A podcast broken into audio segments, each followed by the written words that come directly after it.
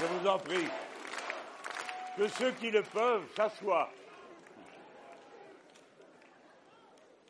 J'espère que vous êtes bien installés. Je suis désolé pour ceux qui ne peuvent euh, s'asseoir. Cette salle a été euh, remplie, je crois, au maximum. Plus ne serait pas raisonnable.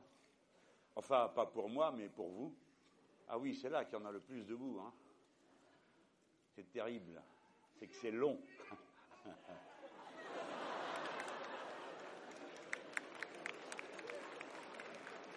Merci à vous tous. Comme toujours, cette fois-ci euh, encore, notre rassemblement a une signification plus ample que. Attendez, on va parler chacun son tour et maintenant c'est moi qui parle. Parce que si vous m'interrompez tous les deux secondes, c'est que je ne vais pas pouvoir suivre les petits. Qu'est-ce que j'étais en train de dire? Il m'a coupé l'idée. Vous là, vous suivez? Bon. Notre rassemblement a une signification politique et je suis attaché à le marquer chaque fois que je commence une de nos réunions.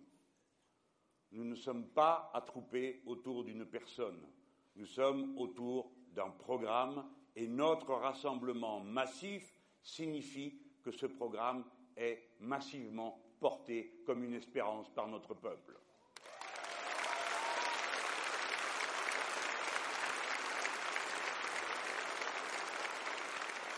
Je remercie les 160 volontaires qui se sont présentés pour porter l'organisation de cette réunion.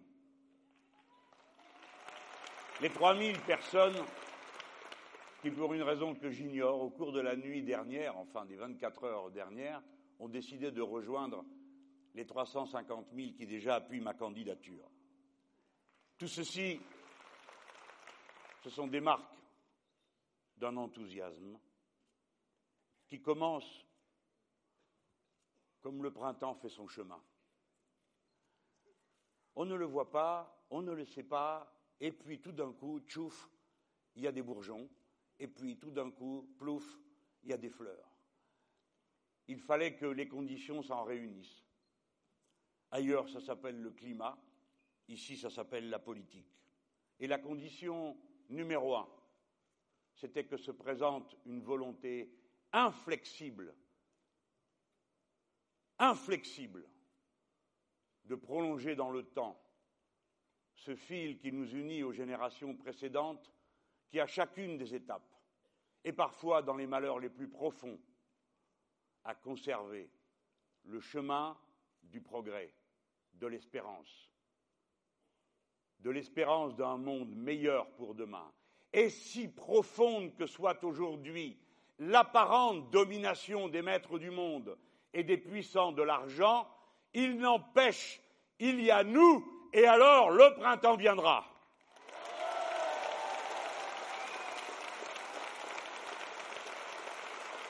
Il est vrai, il est vrai que depuis plusieurs jours, les horoscopes nous sont favorables. Eh bien, si ça sert à donner du cœur à l'ouvrage, tant mieux. Et il ne faut pas renoncer à l'enthousiasme qui nous saisit à l'idée d'une victoire qui hier semblait impossible et aujourd'hui semble se rapprocher de nous, à la condition de ne pas s'abandonner à je ne sais quel mouvement spontané qui jaillirait entre les colonnes des journaux qui nous sont devenus moins défavorables. Non, c'est par un travail patient, construit ordonné jusqu'au soir de la limite légale pour le faire qu'il nous faut travailler pour rendre conscients, regrouper, éduquer et préparer avec méthode la suite de ce qui pourrait advenir, c'est-à-dire ce fait extraordinaire que nous soyons appelés à conduire tous ensemble les destins de la patrie. Pour cela,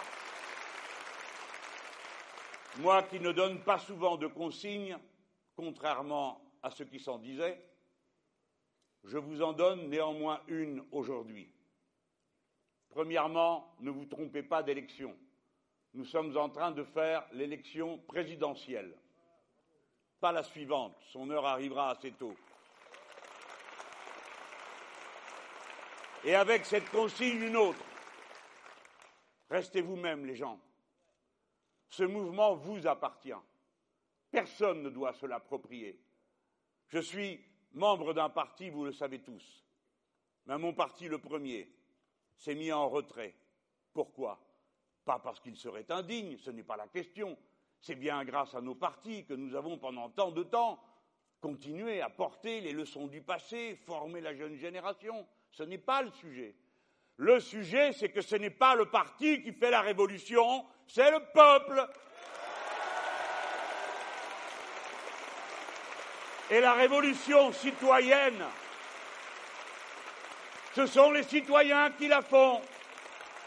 Et aussi longtemps, aussi longtemps que les citoyens n'y sont pas en nombre, avec les poussettes dans la rue, s'il le faut, alors rien n'est commencé. Un processus de masse comme celui auquel nous aspirons, un changement aussi profond que celui que nous allons introduire à la fois dans la manière de produire, d'échanger et de consommer est inconcevable sans la participation profonde, profonde du peuple qui change par ses propres comportements tout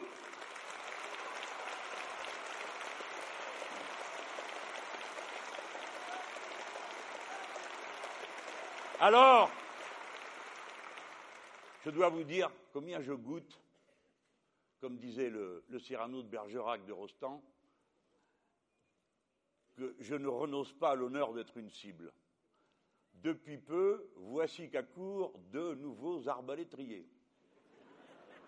Monsieur Bernard-Henri Lévy me reproche d'être.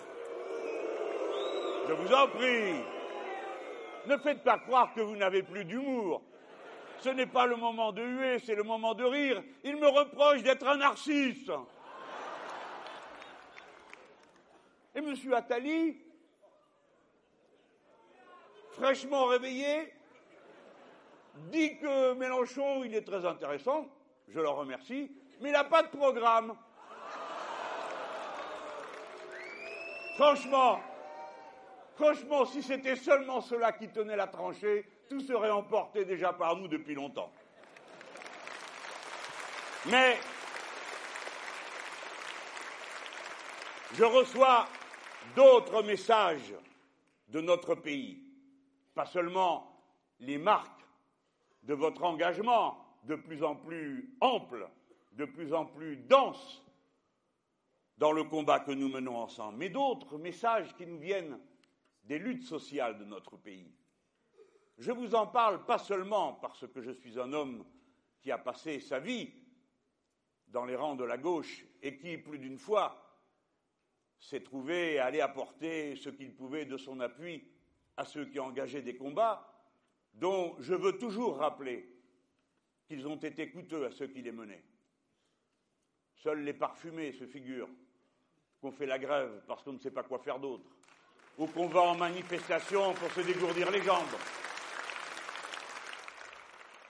Les messages que nous recevons des luttes sociales sont très intéressants et très significatifs. Regardez.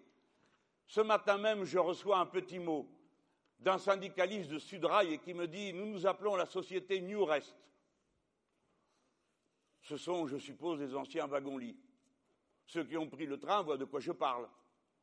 Eh bien, ils sont en grève depuis cinq jours. Ils demandent des augmentations de salaire. Les augmentations de salaire sont une revendication qui reviennent parce que les gens ont été tellement serrés à la gorge qu'ils sont prêts à perdre du salaire pour ne plus en perdre ensuite. Et ces gens me disent nous demandons à être réintégrés dans la SNCF. Regardez que voilà deux revendications qui ne sont pas seulement de résistance, mais de demande vers l'avant, vers autre chose que l'on veut voir naître. Eh bien, ceci est un signal de ce printemps dont je parlais il y a un instant. L'autre jour, j'étais à McDo, des braves gens dont la plupart n'ont jamais d'horaire de travail complet, si bien qu'il leur faut vivre avec un salaire au SMIC sans avoir la durée du temps de travail minimum. Ils vivent avec 750, 780 euros ce qui est considéré par d'aucuns dans cette salle, j'en suis sûr, déjà comme une fortune, tant est grande la misère dans notre pays. Et ces gens ont décidé de réclamer 13 euros de l'heure. C'est un bon mot d'ordre, 13 euros de l'heure comme salaire minimum pour des gens qui galèrent et qui misèrent, mais font leur travail. Et ceux-là vont se retrouver le 5 avril prochain. À qui s'affrontent-ils? À des voyous la société McDo qui ne paye aucun impôt dans notre pays alors que nous sommes le deuxième centre d'accumulation du profit.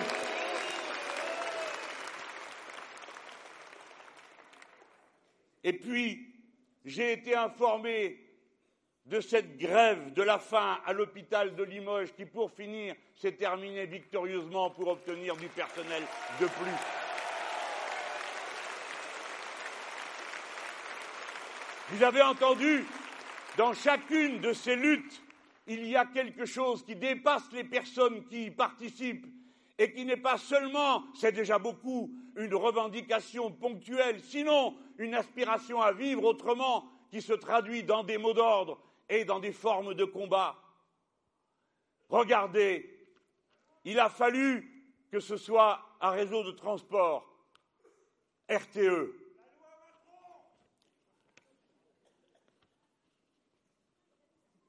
RTE, réseau de transport électricité. Écoute, ami, je te demande amicalement de bien vouloir te taire, car sinon je perds le fil de ce que je dis. Je suis très fatigué. Merci.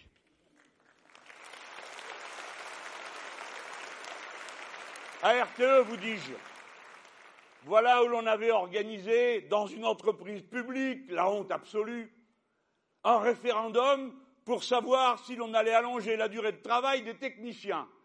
Et dans le style inimitable qui est celui des têtes d'œufs qui dirigent ce genre d'organisation, on faisait voter tout le monde. Alors est-ce que vous êtes d'accord, les gens, vous qui n'avez rien à voir avec le sujet, pour faire travailler davantage les techniciens? Ils étaient persuadés que l'affaire était dans la poche. Mais voilà qu'à 58%, tous les salariés de l'entreprise ont répondu non. Non. Mais c'était la première fois que l'on utilisait un référendum du type de ceux qu'ont prévu la loi El Khomri. Alors peut-être que ce sera la dernière, parce que si dans trois semaines vous m'avez élu, la loi El Khomri sera abolie et ces référendums pourris avec.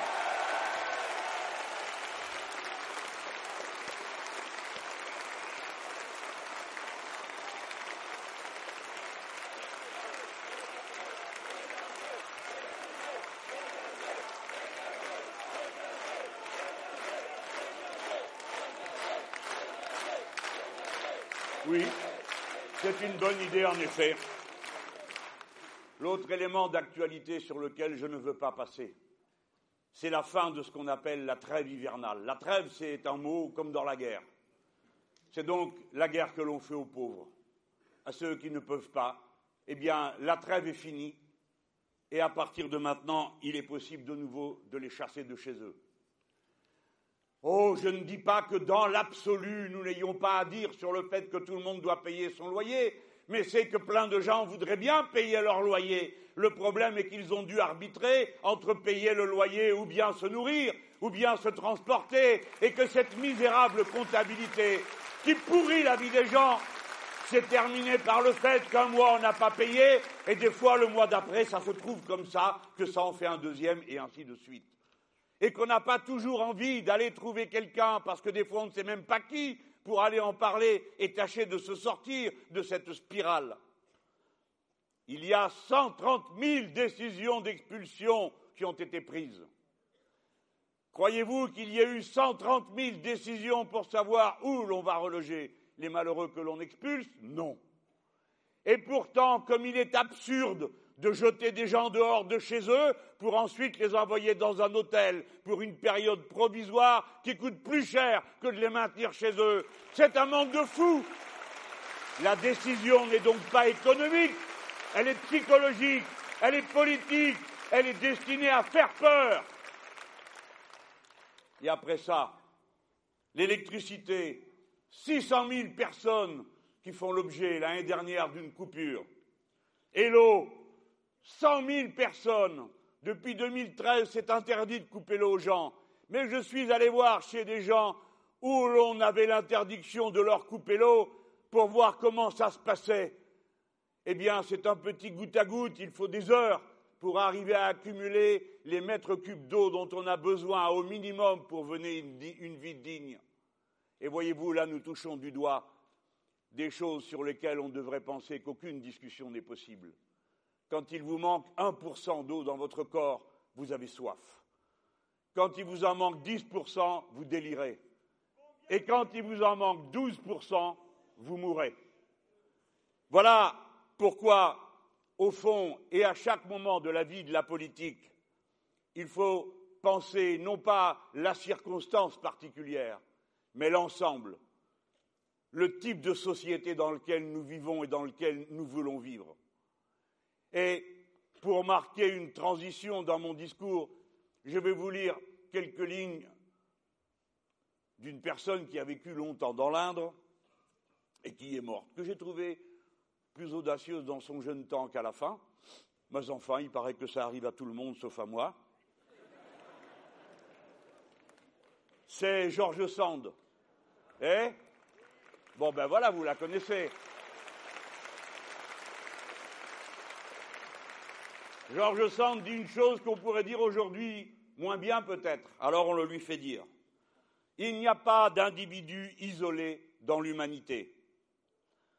Il y a des types qui sont tous frères les uns des autres et enfants du souverain type. Ces types se relient les uns aux autres par mille chaînons et l'espèce humaine tout entière n'est qu'un vaste réseau où chaque être n'est qu'une maille. À quoi servirait cette maille séparée du filet? Et que pourrait-on faire d'un filet où tous les fils seront prêts un à un? Eh bien, que ferons-nous d'une société dans, dans laquelle on enseigne qu'il faut se disjoindre des autres, que la vertu la plus importante est l'indifférence, que le chacun pour soi et la compétition de l'un contre tous est la seule règle de vie qui vaille, et que pour finir, il faudrait avoir pour rêve cette chose immorale qui consiste à vouloir devenir milliardaire, c'est-à-dire à accumuler sans fin au détriment des autres.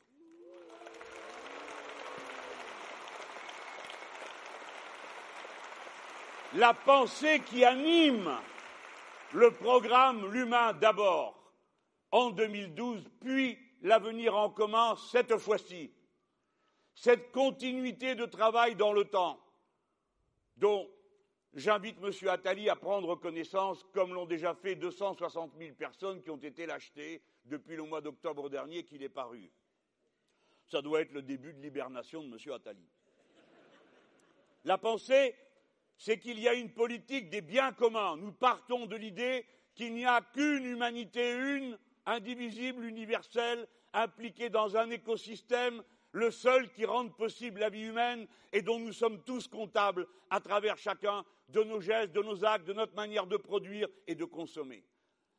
Cette nouvelle conscience que nous avons dorénavant tous, y compris ceux qui, comme moi, dans le passé, croyaient que le progrès était exclusivement lié au progrès des forces productives, sans tenir compte du fait que l'harmonie avec la nature est la condition première de tout progrès quel qu'il soit, on ne peut rien prendre de plus que la nature ne reconstitue sans tout détruire. Cette conscience que les uns appelleront communiste, socialiste, que je nommerai humaniste, est nouvelle. Et c'est sur elle qu'est bâti le programme L'avenir en commun. Elle part de l'idée qu'il y a des biens communs, des biens communs inaliénables qui nous appartiennent à tous et qui ne peuvent vivre, s'épanouir, se développer qu'à la condition qu'ils appartiennent à tous. Car dès lors qu'ils sont privatisés et accaparés par quelques-uns, ils manquent à tous et ceux qui manquent manquent ensuite à chacun. Voilà le raisonnement. Les biens communs supérieurs, vous les connaissez. C'est le savoir qui plus vous le partagez, plus il s'étend ce sont les arts et la culture qui sont les biens communs supérieurs, qui vous apprennent à devenir plus humains, mieux capables de comprendre et d'entendre les autres, et donc d'en recevoir la meilleure part qui se dit en vers, en littérature, en chanson, en musique, en sculpture, en peinture, et toutes ces langues que l'être humain parle pour décrire son environnement, son amour et ses sentiments. C'est à côté de cela les biens communs que je nommerais élémentaires, c'est-à-dire ceux qu'à l'instant j'évoquais en vous disant sans eux il n'y a plus rien, tout simplement. C'est la vie elle-même pour commencer. La vie, monsieur Mélenchon, qu'est-ce que la vie vient faire là? Qui veut nous la convoquer? Qui veut nous la confisquer? Les mêmes, comme d'habitude. Ceux qui ont inventé qu'il serait possible de brevetabiliser le vivant, contre quoi nous opposerons une interdiction absolue. Le vivant est la propriété du vivant et de l'esprit capable d'en saisir l'auto-organisation. L'air, car voici qu'à son tour sa pureté est disputée et que les uns ou les autres nous vivons dorénavant dans des conditions différentes selon ce que nous respirons et qu'il y a plusieurs milliers de gens chaque année qui meurent du fait des pollutions de l'atmosphère. À quoi nous répondons, comme vous le savez, par la fin du recours aux énergies carbonées et par le passage à 100% d'énergie renouvelable. Que nous disent ceux qui n'en veulent pas, ce qu'ils comptent faire. Il n'y a pas d'alternative aux 100% renouvelables sinon le suicide, comme le propose M. Trump qui doute de la vérité de ces faits, ou comme le proposent ceux qui pensent que le diesel est une économie de l'avenir. L'eau, l'eau, en quantité que l'on croyait illimitée, ne l'est pas, tant et si bien qu'aujourd'hui on peut établir une comptabilité de la réserve disponible et apercevoir le moment où elle viendra à manquer. Allons-nous attendre que ce moment ait lieu? Bien sûr, il est, semble-t-il, loin devant nous. Je veux dire, pas aussi près qu'on pourrait le craindre en ce moment où je vous parle. Mais enfin, faudra-t-il attendre que tout soit perdu pour prendre des décisions? Faudra-t-il attendre combien de temps? Combien de temps pour dire à nos compatriotes de Mayotte qu'ils ont droit d'avoir de l'eau potable dans chacune de leurs maisons, à nos compatriotes de la Guadeloupe, dont la moitié du réseau s'est effondré, qu'ils ont droit à avoir l'eau potable à la maison? Et nous tous, là, non, nous ne supportons pas la propriété privée de l'extraction et de la distribution de l'eau, car elle est fort mal gérée et la moitié s'en perd en route, ce qui est un gâchis incroyable. Bref, vous avez compris que sur chacun de ces biens communs que j'évoque, il existe au fond, là encore, deux possibilités d'organisation. Ou bien chacun pour soi, ou bien tous ensemble, ou bien seulement pour ma tribu, comme dirait la madame, ou bien tout par le marché, comme dirait le monsieur, ou bien tous ensemble, comme nous sommes en train de l'affirmer par notre présence massive.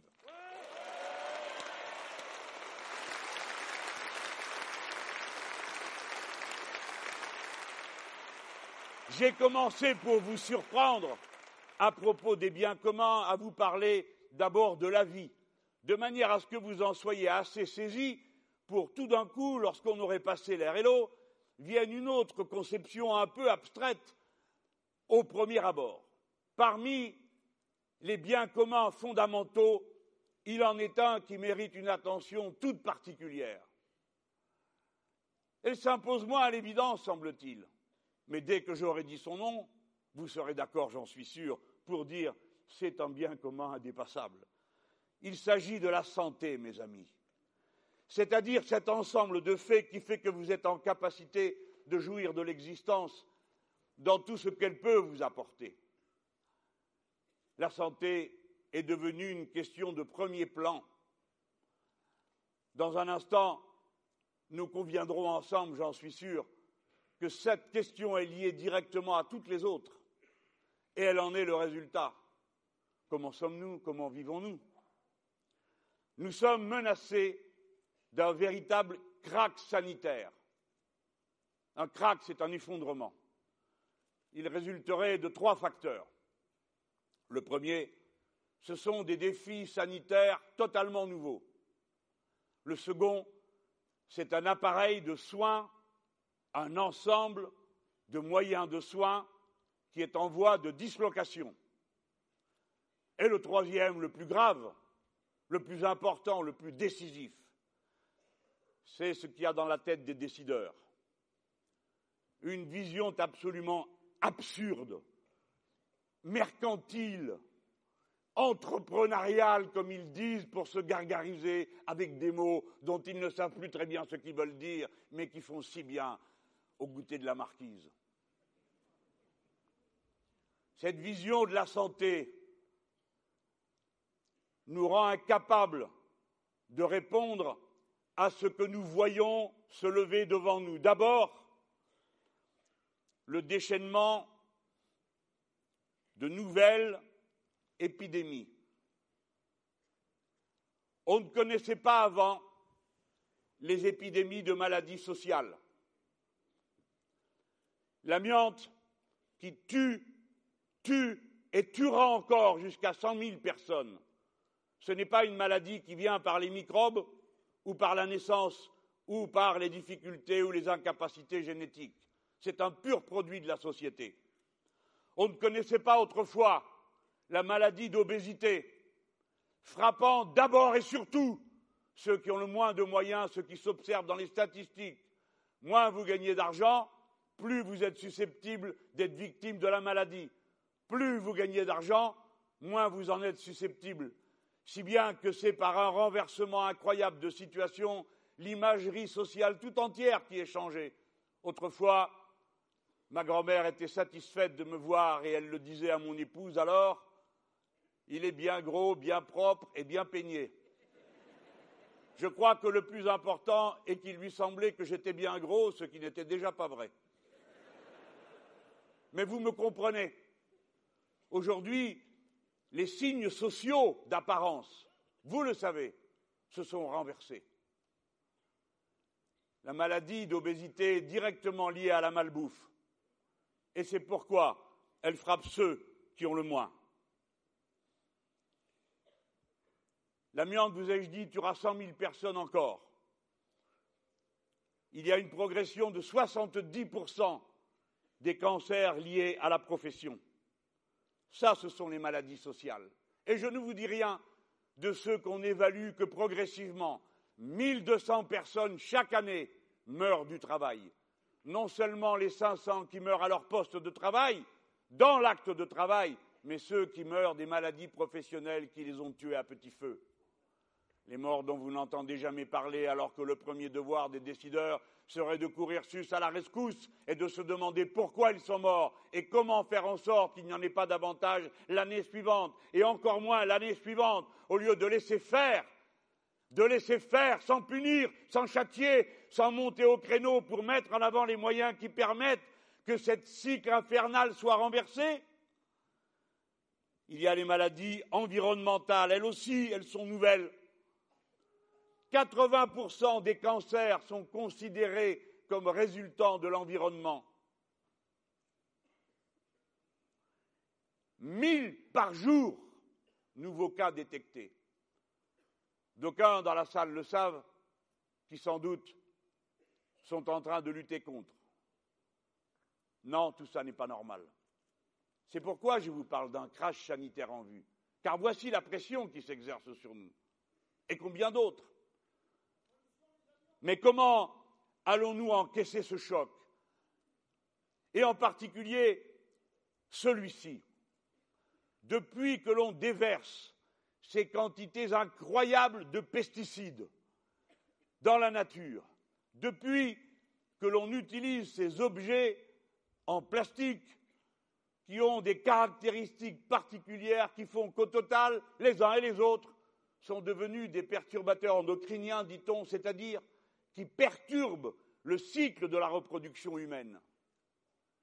Malformation, et ainsi de suite, qui se développent comme une épidémie, ce que me disent les médecins qui travaillent avec nous. C'est au point que nous devons y penser non pour s'affoler. À tout problème, il y a une solution. À tout problème, il y a une solution. Nous sommes collectivement assez inventifs, assez dynamiques, assez prêts à donner de l'intelligence, du savoir, du temps de travail pour pouvoir résoudre ce problème aussi si nous nous y mettons.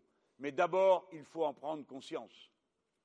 Il faut l'avoir clairement à l'esprit et se dire que c'est bien par là qu'on commence, et non pas d'abord par la réponse à la question stupide combien ça coûte. Parce qu'encore une fois, et je le redirai autant de fois qu'il le faut, et j'espère que vous en ferez autant chaque jour, chaque fois qu'on viendra vous accabler avec cette remarque stupide, combien coûte le contraire? Combien nous coûte en personnes que nous perdons et que nous aimions? Combien nous coûte en intelligence gaspillée, en souffrance inutile, votre monde barbare, votre monde de brutes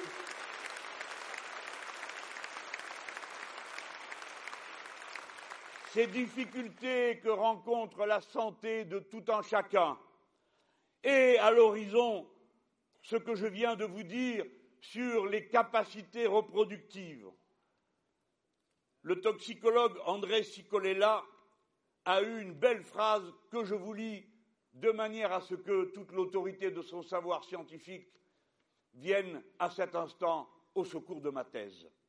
Il dit C'est la quatrième crise écologique.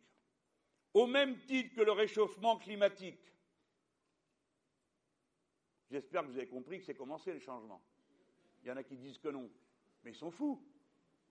Et clairement, de tels responsables ne méritent pas de l'être longtemps, car cela veut dire qu'ils nous abandonnent aux aléas de ce changement et des événements extrêmes qui en résultent.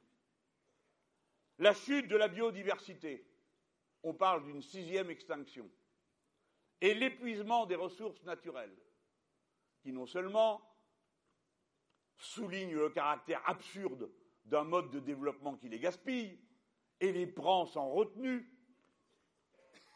et pour finir, afin d'en acquérir encore davantage, détruit chaque jour un peu plus, ici ou là, se réjouit de la fonte des glaces parce qu'elle libère des espaces dans lesquels ils espèrent trouver ce qui leur manque pour continuer à faire fondre ce qu'il y a de glace. Et ainsi de suite. Bref, c'est la quatrième crise écologique. C'est le volet santé de l'Anthropocène. L'Anthropocène, pour ceux qui ne le savent pas, je m'en vais vous le résumer en quelques mots pour que vous le mettiez dans votre vocabulaire politique. Tous ceux qui sont allés à l'école se souviennent plus ou moins qu'on a établi des noms pour les différents âges de la planète. La planète, comme elle est là depuis euh, des milliards, hein, bah, elle n'a pas toujours été pareille. Alors, tantôt, il n'y avait pas de montagne, puis ensuite, il y en a. La mer était là, la blala, bon, et ainsi de suite. Des animaux s'y trouvaient, ils ont disparu. Et ils ont laissé des traces. Et voilà que les scientifiques se disent nous sommes en train d'entrer dans une toute nouvelle ère. Cette ère, c'est celle où l'être humain, ce singe nu, sans poils, ou à peu près, ça dépend de qui c'est, eh bien, cette créature si chétive transporte plus de gravats, de sable, de terre, que tous les éléments de la nature réunis. Et donc, puisqu'il est capable de changer la composition de l'air, on ne le sait que trop, puisque le changement climatique en est le résultat. Il a aussi été capable de produire des choses qui n'existaient pas auparavant et qu'on va retrouver dans 20 000 ans, comme une espèce de toute petite fine couche qui fera le tour du monde. Et dans cette couche, on trouvera du plastique, parce qu'il n'y en avait pas avant, et que la nature n'en a jamais produit, et du plastique, il y en a maintenant partout. Et on trouvera aussi des déchets nucléaires, ceux des expériences, ceux des guerres, et ceux qu'on aura laissés traîner de tous les côtés. Eh bien, l'Anthropocène, c'est cette période de l'âge de la planète, une ère le nom que porte cet âge de la planète, à l'époque où l'homme modifie la planète elle-même, sa composition géologique. Anthropos veut dire l'homme, Anthropocène, période de l'homme. L'homme au sens être humain, cela s'entend. C'est un phénomène entièrement et radicalement politique. Ce n'est pas seulement parce que nous sommes des êtres humains que nous modifions tout. C'est parce que nous sommes des êtres humains organisés dans un mode de production, d'échange et de consommation particulier sous l'égide d'un modèle spécial d'accumulation qui s'appelle le capitalisme, que nous saccageons tout autour de nous, pour la raison qu'il n'y a pas d'intérêt général dans le capitalisme.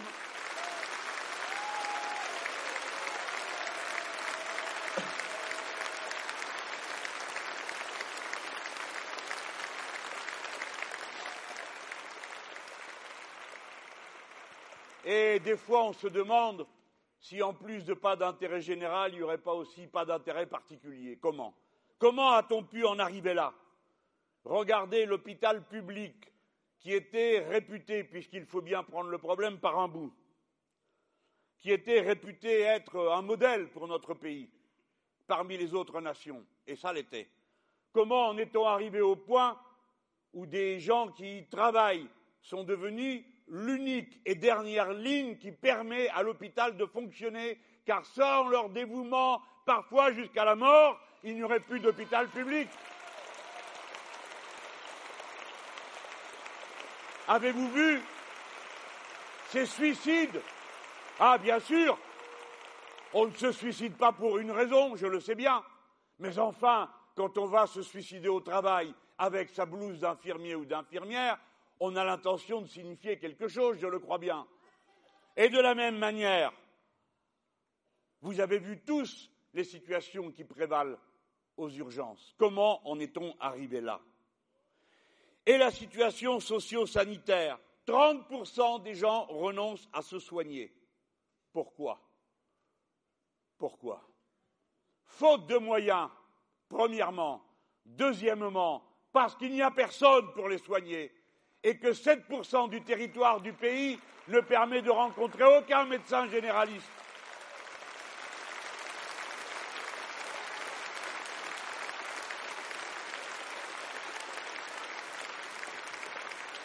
Il faut bien raisonner à partir d'un bout. Alors je remonte la file des événements pour essayer de vous montrer comment nous y répondrions et je terminerai par le cas général.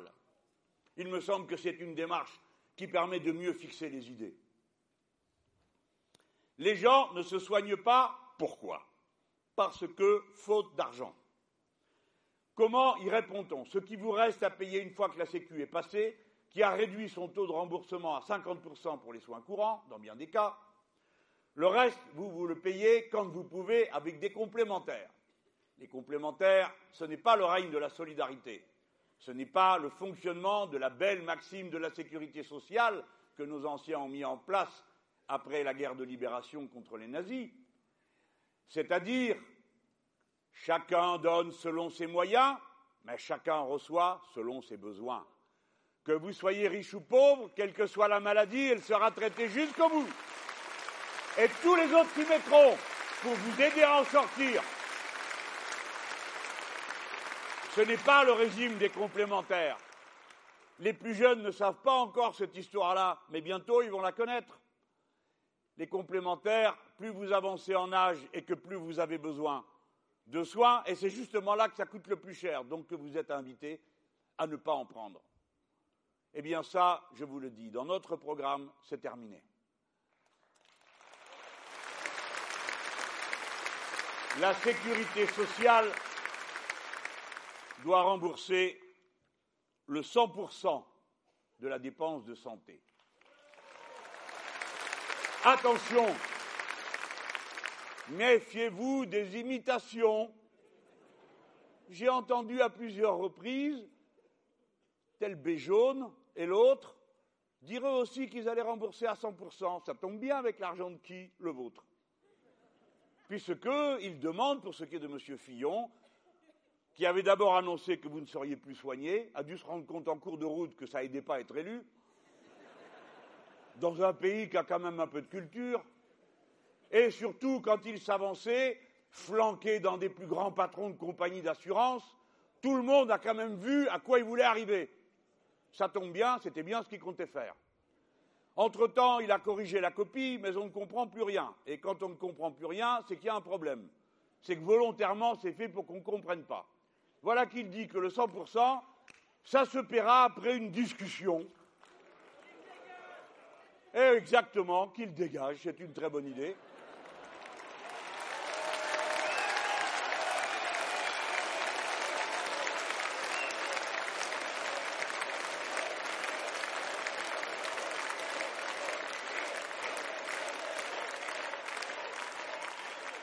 100%, ça veut dire qu'on revient au régime, ça s'appelle la sécurité sociale intégrale.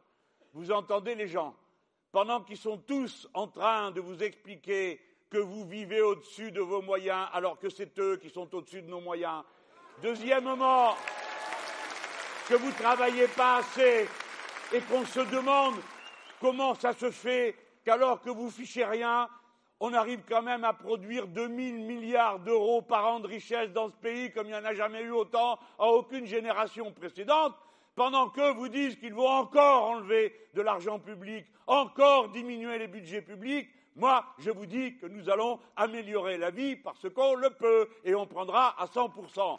Le progrès est le seul horizon qui vaille. C'est ça qui peut nous rassembler.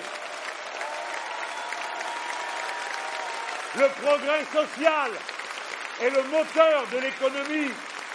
Le progrès social, c'est une invitation à réfléchir, à inventer comment peut-on améliorer la condition des autres au lieu de se regarder la pointe des pieds et son portefeuille en se protégeant de tout et de tout le monde? Le progrès social ouvre les cœurs et les esprits. Alors, comment va-t-on payer la Sécu à 100%, qui est une bonne nouvelle pour vous, est une mauvaise nouvelle pour d'autres? Le partage change de camp. Je préfère le dire. Vous trouvez toujours des gens pour vous expliquer qu'il y a une solution miracle gagnant-gagnant. On prend rien à personne. Ce n'est pas vrai. C'est tout simplement impossible. D'aucuns ont beaucoup et les autres rien. Il faut donc changer le point du partage. Alors, combien ça coûte? 16 milliards. J'en ai trouvé 21. Enfin, moi, j'ai rien trouvé. C'est l'équipe qui travaille avec moi qui a trouvé ça, dont celui-ci qui est au premier rang, là. Viens là. Viens là qu'on te voit. Viens là. Voilà.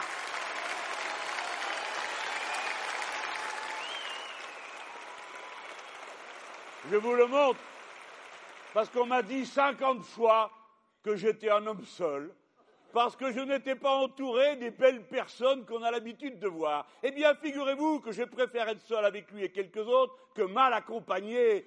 Ce qui a prouvé, ce qui a été prouvé récemment. Ne doutez pas une seconde de ça. S'il faut gouverner, nous saurons le faire et le jour numéro un sera le jour numéro un, pas le jour numéro deux. Dès le premier jour, il y aura l'équipe qu'il faut. Ah, bien sûr, ce ne sont pas les visages que vous avez l'habitude de voir. C'est vrai que beaucoup d'entre eux sont très jeunes.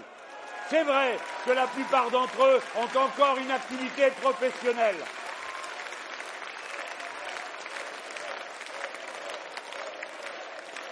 Alors, pour faire 100%, premièrement, nous supprimerons les dépassements d'honoraires chez les médecins.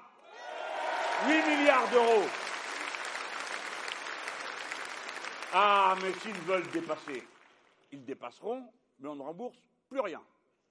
Par conséquent, vous verrez à ce moment-là que les mêmes qui étaient si friands de dépassement vont s'apercevoir qu'ils ne peuvent rien sans la masse des autres qui n'ont pas les moyens de se payer ces dépassements. Ensuite, économiser sur les doublons entre les complémentaires santé et la Sécu. Oui, mes chers amis, quand il y a compétition, ça ne coûte pas moins cher, ça coûte plus cher, parce que chacun essaye de vous attirer à l'endroit où il se trouve, sans compter les frais de gestion qui sont toujours, hum, comment dire, hum, dépendants de l'idée que se font les grands chefs d'eux-mêmes. Ce qui les incite rarement à la modestie de la paye. C'est curieux. C'est toujours la vôtre qui est excessive, c'est jamais la leur. 6 milliards et demi. Et ensuite, pour vous faire aller dans les complémentaires, on vous a dit, enfin je ne sais pas si vous, faites partie du lot, on va vous donner quelques petites niches fiscales et avantages que vous pourrez déduire des impôts. C'est-à-dire que tous les autres payent par leurs impôts la petite niche qui vous permet d'aller à la complémentaire, qui rend les médicaments plus chers et soigne moins bien. C'est une trouvaille. 3 milliards et demi.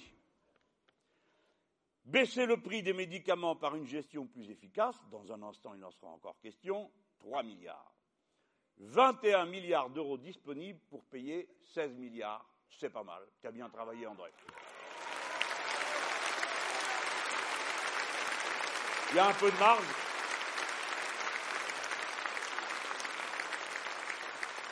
Voilà comment je réponds.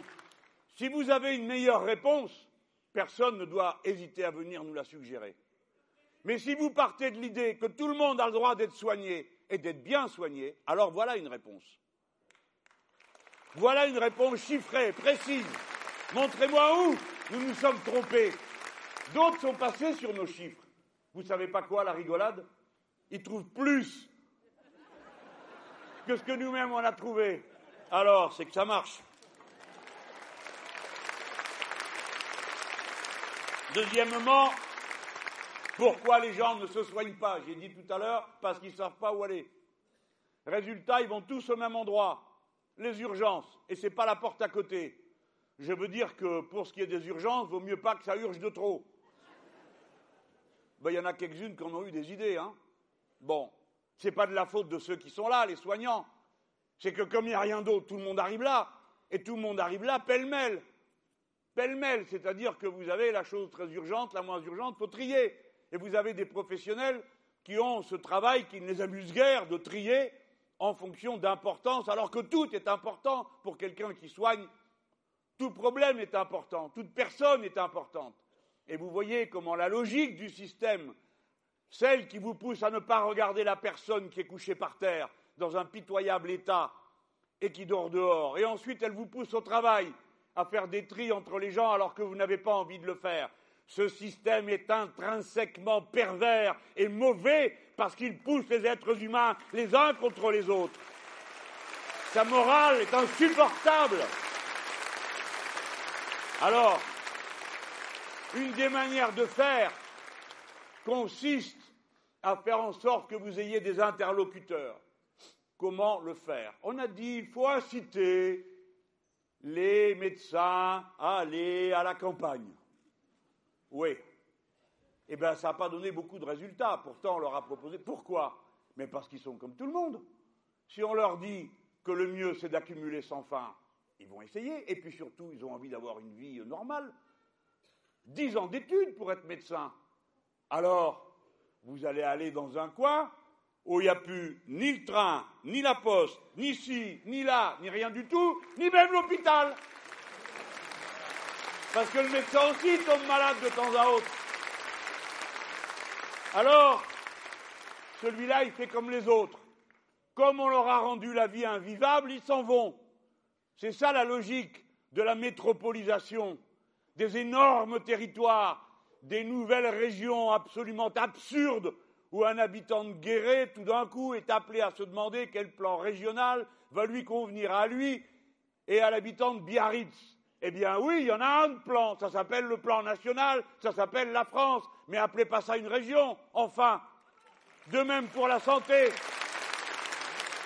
Il faut relocaliser tout ce qu'on peut, tant qu'on peut. Je ne dis pas qu'on arrivera d'un seul coup à tout, mais relocaliser, c'est se donner la bonne direction de travail. Mais mes amis, c'est exactement l'inverse de ce qui s'organise.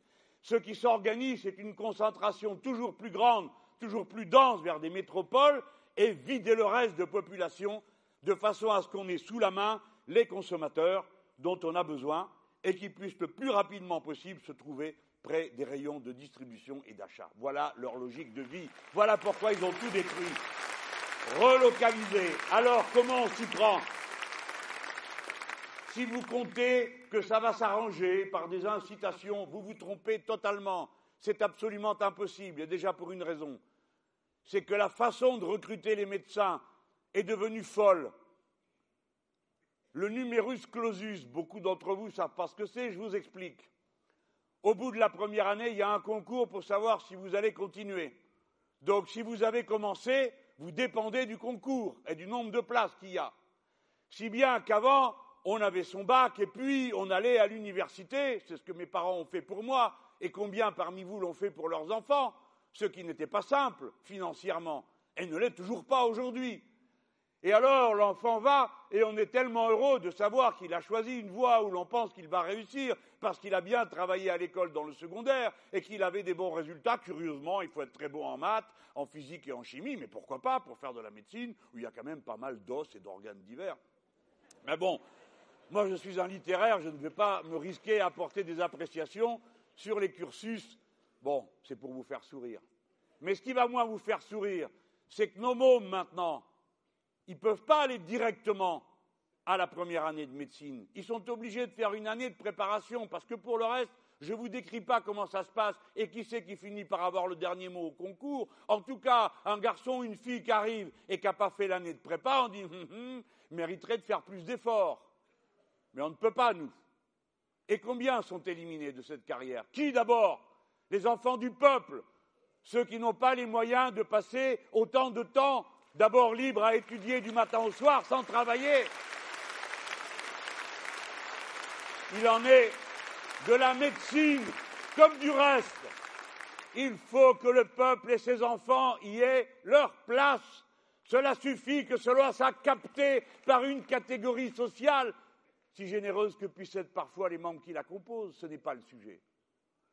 Nous allons donc supprimer ce numerus clausus absurde et commencer à recruter par dizaines et dizaines des médecins, femmes et hommes. Ce n'est pas tout. À ceux qui le voudront. Et pour le coup, à qui peut-être on fera passer peut-être un examen pour être bien sûr qu'ils sont dans la bonne branche.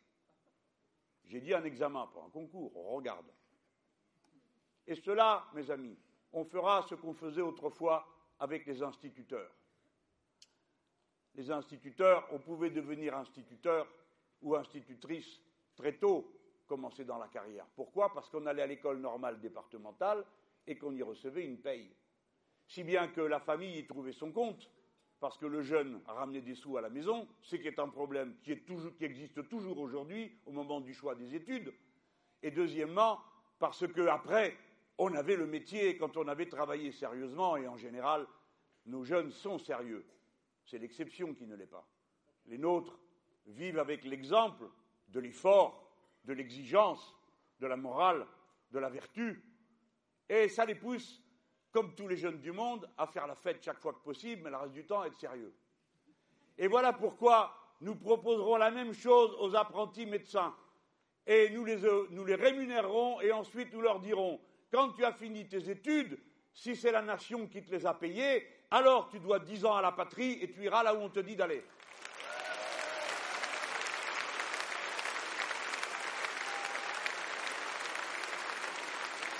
Eh bien, ils iront. Ils iront pour mener une vie normale dans les centres de santé.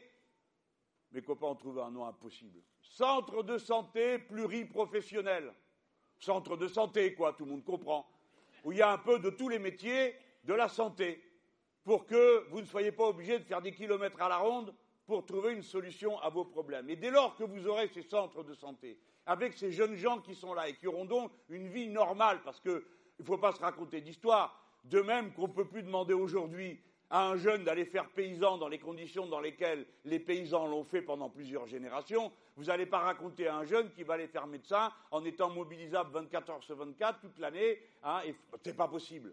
Et c'est normal. Il faut que ça progresse, il faut que la condition des gens change. Et tant mieux. Et tant mieux si tout le monde met d'abord au poste de commande le goût de vivre et de profiter de la vie comme elle est.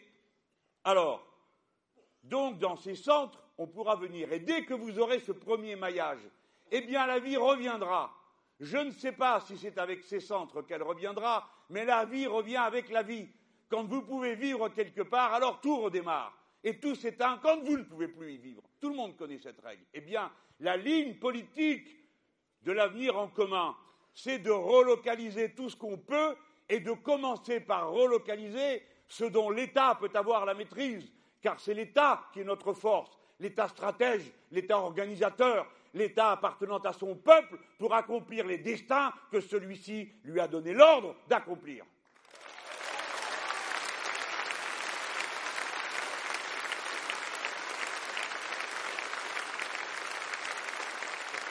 Tout à l'heure, j'ai évoqué, je veux que ce procès soit mené devant vous jusqu'au bout.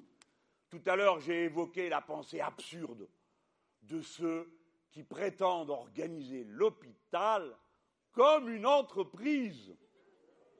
Ceux qui prouvent bien que nombre d'entre eux n'y ont jamais mis les pieds dans une entreprise, car ils sauraient que les règles qui y prévalent n'ont rien à voir avec celles qu'on peut mettre en œuvre pour s'occuper de gens en extrême détresse, parce que quand on est malade et qu'on est à l'hôpital, ce n'est pas le moment où on est le plus flambard, tout le monde le sait.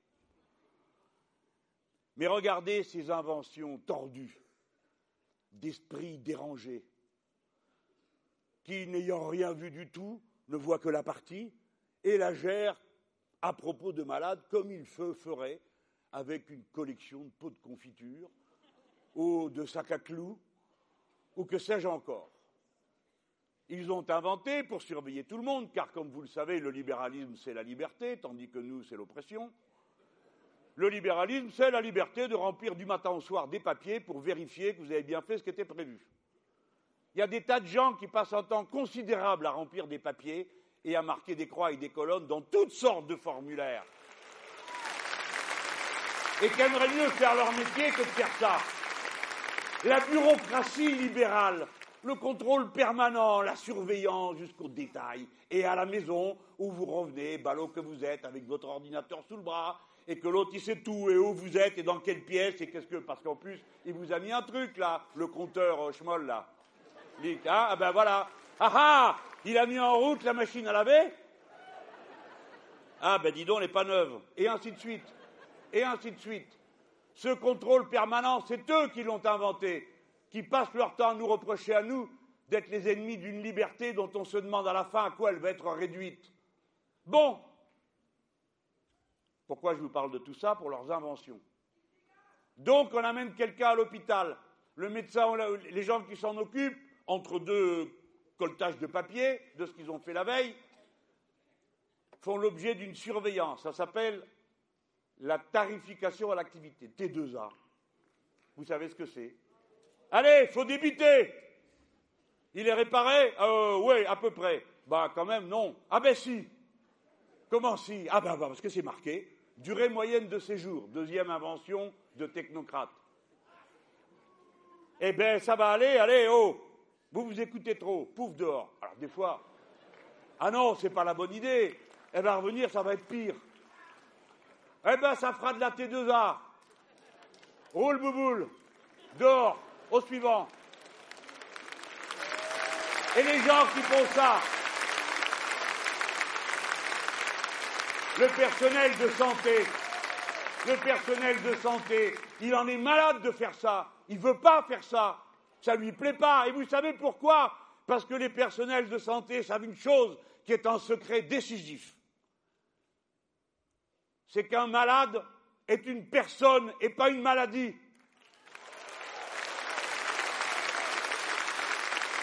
et que la même maladie vous frappe différemment selon votre âge, selon votre condition sociale, selon les circonstances dans lesquelles elle est intervenue dans votre vie. Voilà pourquoi un malade ne sera jamais sa maladie, mais une personne. Et les gens qui soignent savent mieux que les autres, justement parce qu'ils soignent et qu'ils s'occupent de guérir les gens, que les gens sont des personnes. Et le cerveau malade qui a inventé la T2A et la durée moyenne de séjour, celui-là, il avait dû oublier que lui aussi, il a une famille. Elle aussi, il a des enfants, etc., etc. Redevenez humain et vous penserez juste. Cessez de l'être et vous inventez ces abominations.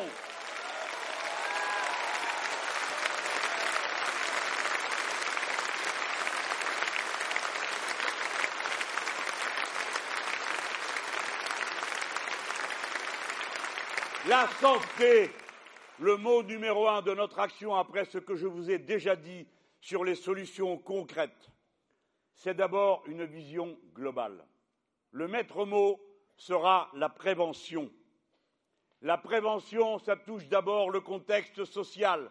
Quand on dit qu'on va travailler 35 heures et que le reste sera payé en heures supplémentaires suffisamment cher pour que cela dissuade d'en faire faire et que cela pousse à l'embauche, on s'occupe de moins user les gens au travail. Et moins on les use, et meilleure sera leur santé. Et plus significative sera leur durée de vie, et leur durée de vie en bonne santé. Quand je vous dis que nous allons faire 100% bio à la cantine qui par-dessus le marché sera gratuite pour que tous nos gosses mangent et mangent bien, nous faisons une politique de santé en même temps qu'une politique de relocalisation. Dans cette politique, le contexte environnemental, le contexte social doit être traité comme un tout. Quiconque s'est une fois dans sa vie hasardé à aller parler dans les anciens bassins d'emploi industriels saura à quel point c'est un tout. J'ai parlé au Havre de ce contact si fort que j'avais eu lorsque je suis allé chercher la madame dans sa tanière là-bas à Hénin-Beaumont et que j'ai vu les pauvres gens qui avaient travaillé à la mine pendant une génération et demie. Dans quel état étaient les survivants Alors on comprend que c'est en tout que la question de la santé et qu'il ne sert à rien de distribuer des médicaments si l'on n'a pas pris auparavant la précaution pour que les gens n'en aient pas besoin, car il arrive un moment où même les médicaments ne servent plus à rien. Quand vous êtes silicosé, quand vous êtes frappé par l'amiante, quand vous êtes frappé par ces maladies professionnelles, le contexte social, le contexte environnemental, et évidemment, avant toute chose, le dépistage, mes chers. Si l'on doit, parmi les innombrables reproches qu'on peut adresser au gouvernement sortant. Quand on critique la loi El Khomri, voyez-vous, il y a dedans des petites cruautés qui ont d'abord été enlevées, d'autres maintenues. Parmi les petites cruautés, il y avait, je ne sais pas qui avait pensé à supprimer les jours de congé qui vous sont donnés quand vous perdez un proche.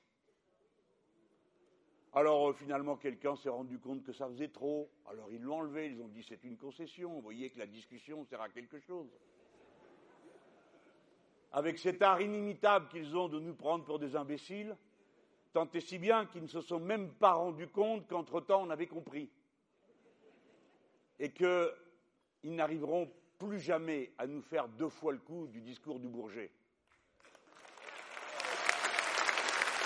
Donc, parmi les nombreuses choses qu'on peut reprocher dans cette loi El Khomri, par exemple, il y avait le fait que, dorénavant, ce ne sera pas comme auparavant pour ce qu'on appelle le délai de prévenance. Vous le savez, les gens, ce que c'est. Hein Avant, vous aviez une semaine. Déjà une semaine, il faut se débrouiller pour changer son horaire de travail. Ce n'est pas évident hein, de trouver en une semaine la solution de rechange. Ben, ils ont changé.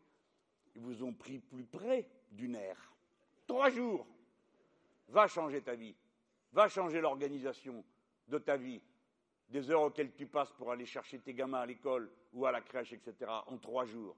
Vous savez très bien à quoi ce genre de décision aboutit. Évidemment, tout le temps, c'est l'espoir que les femmes restent à la maison et que par conséquent, leurs emplois soient disponibles et que par conséquent, comme elles sont moins autonomes, elles sont plus dociles. Oui, c'est ça qu'il y a dans la loi. toutes ces choses qui pourrissent la vie des gens pour rien, semble-t-il d'abord, mais qui participe d'une certaine vision du monde où on vous tient à la gorge. Bon, parmi toutes les choses qu'ils ont trouvées, c'est la suppression de la médecine du travail.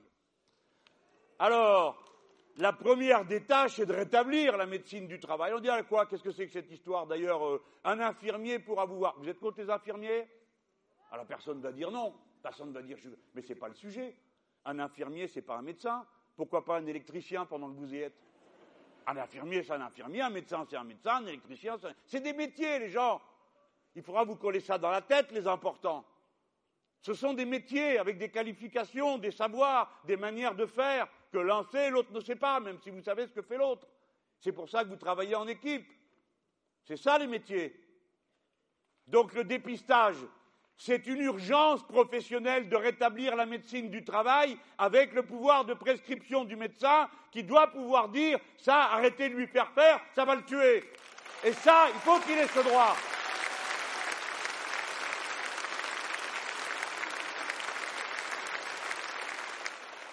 Eh bien, eux, ils pensent pas ça. Ils ont pensé que c'était bien comme c'était, c'était même trop. Il y a 2000 médecins du travail de moins en 2014 par rapport à 2002. 2000 médecins du travail de moins. Il n'y a plus que 5000 médecins du travail. Un médecin du travail pour 4600 salariés. Voilà. Vous comprenez? C'est pas si dur que ça d'empêcher les gens de se rendre malades. C'est pas si dur que ça de s'apercevoir à temps pour les soigner à temps, à condition qu'ils puissent trouver où se soigner et être sûrs qu'ils peuvent se payer ces soins. Vous le voyez, c'est une organisation. Et pour que ça fonctionne, il faut évidemment partager la richesse différemment. Mais ça va, on en laisse de beaux restes. Hein. Vous avez vu les cris qui poussent? Quand je dis au-delà de 400 000, on prend tout. Bon, j'ai dit on prend tout. les, les, copains me disent non, ça on ne peut pas c'est pas constitutionnel dans tous les. On peut pas tout prendre. Ah bon, bon, combien alors? 90%, c'est bien. 10%. Mais c'est sur la dernière tranche, les amis. La dernière tranche. Ça leur laisse 30 000 euros par mois. Ça va, quoi? Ça va, non? Alors, ils poussent des cris. Ah là là Et même parmi vous, il y en a qui viennent me faire la sonde. T'exagères, il ne pas dire ça. Bon, pourquoi? Pourquoi je ne vais pas le dire? Parce que, parce que, parce que quoi? C'est 0,05% des contribuables de ce pays. Tout d'un coup, il y a plus de pitié pour les très riches que pour les pauvres, parce qu'il y en a partout. Les riches, tu les vois jamais. Tu pas au même endroit qu'eux. Je plaisante. Mais je vous le dis quand même pour que vous l'entendiez et que vous-même vous vous moquiez de ceux, vous savez, qui finissent par être impressionnés par les pleurnicheries des autres. C'est comme ceux qui voient arriver M. Gattaz. Rien que de le voir, vous êtes désespérés. Il est là avec sa sébile. Encore un peu, encore un peu. Alors il met un million d'emplois, deux millions de gens contents, je sais pas quoi, n'importe quoi. Du moment qu'on lui en donne encore et encore, le principal organe de cet homme, c'est la glande lacrymale.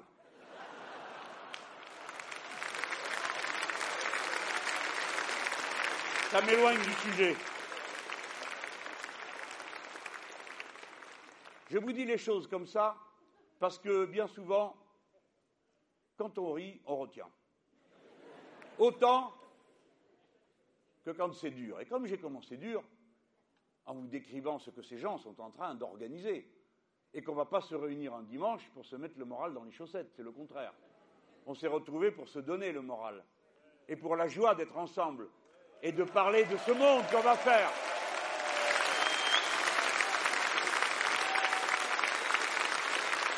Allez, respirez un bon coup, parce qu'on revient sur des choses moins drôles. J'ai parlé du dépistage, je vous ai parlé du travail, mais moi, autre chose qui me chagrine encore plus, c'est la question de la médecine scolaire. Parce que vous voyez, il faut prendre ça au sérieux. Les minots, c'est la suite. Et nos petits, si on s'en aperçoit temps qu'il y a un problème ou un autre, on va le régler. Et ensuite, ça ne sera pas un poids sur sa vie tout entière. Chacun d'entre nous se dit ça pour ses enfants. Et on se le dit aussi pour les enfants des autres, parce que les nôtres finiront un jour par les rencontrer. Hein. Et on sait bien comment ça finit, si j'ose dire. Hein? Bon, bah ouais. On gagne toujours à réfléchir grand que petit. Et là, ça ne va pas du tout.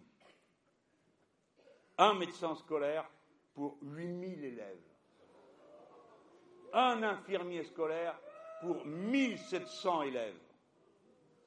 70% des visites obligatoires ne sont pas assurées. 70% entre 6 et 12 ans. Est-ce que ce n'est pas se mettre soi-même dans une situation absurde? Est-ce que ces enfants, quels qu'ils soient, ne sont pas nos enfants à tous? Est-ce que ce n'est pas notre peuple nouveau qui est là dans nos écoles? Écoutez, combien aurait eu une vie différente si on avait capté à temps telle ou telle petite situation de handicap qui devient grand avec le temps, si on n'y pourvoit pas à temps. Et puis la prévention, à cet âge-là, c'est le moyen de s'assurer de la suite. Bon, dépistage, maillage du terrain, à fond, comme je vous l'ai dit tout à l'heure. Et puis, une autre chose qui s'appelle la démocratisation de la santé. Moi, je n'aime pas ces agences régionales de santé avec les directorissimes qui pullulent. Qu'est-ce qu'ils ont fait cela Ils disent qu'ils ont mis les comptes d'aplomb. Lesquels comptes? Lesquels comptes? Pas ceux de la société, hein, ça va plus mal. Je vais raconter tout à l'heure. Bon, vous m'avez compris. Eh bien, nous, nous avons pensé à quelque chose qui serait un maillage plus fin du territoire ce seraient des unités de santé par quartier. Vous voyez, autrefois, il y a déjà un bon moment, j'étais conseiller général. Et dans mon canton, c'était une demi-ville, c'est étrange, mais c'est comme ça, il y avait un secteur de la protection maternelle et infantile. Aujourd'hui, tout ça a été nettoyé. Il y avait un secteur de la psychiatrie, c'est-à-dire que quand quelqu'un tournait par rond, eh ben, on pouvait l'aider et on savait où l'emmener. On ne lui disait pas, viens, monte dans la voiture, on s'en va à 90 km ou à 100 km pendant deux heures, quelqu'un qui est un peu perché ou qui n'est pas très bien. Bon, vous me comprenez, je vous raconte des choses qui sont dans la vie. Hein bon.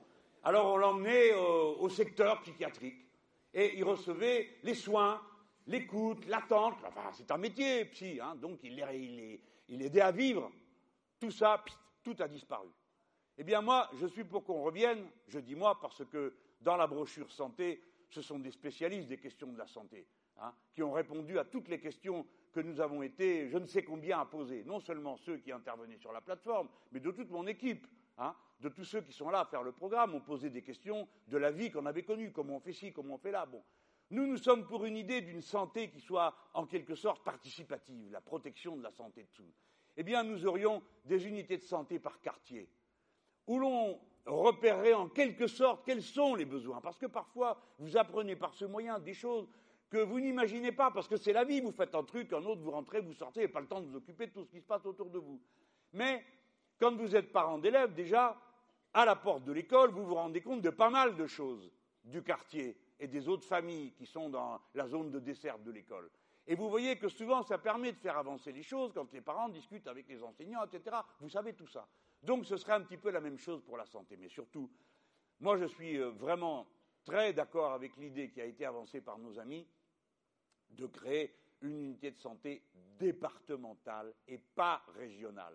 Départementale parce que si nous l'emportons, le département redeviendra l'unité administrative à laquelle se référer sur un territoire en s'appuyant sur la commune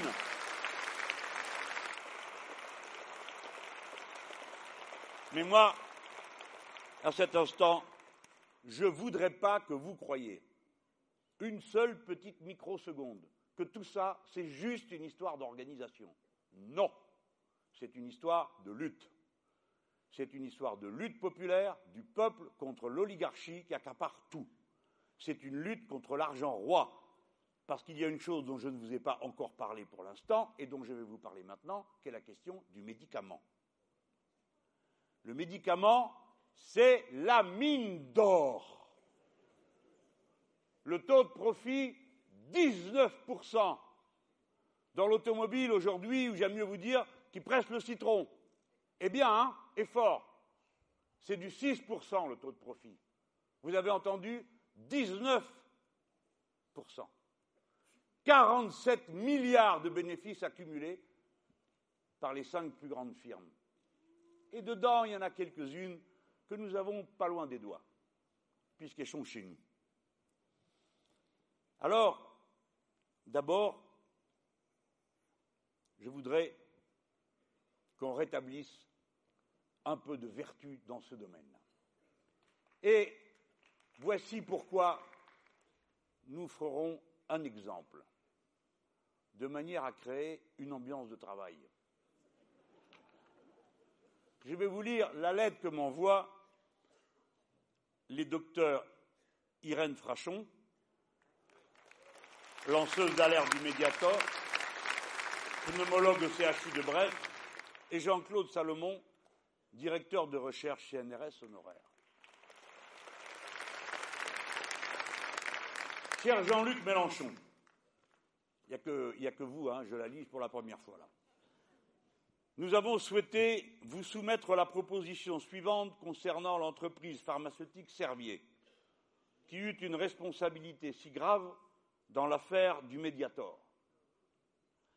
À titre de sanction, nous proposons que cette entreprise pharmaceutique et ses filiales soient socialisées, comme Renault le fut en 1945 après la fin de la guerre, pour collaboration.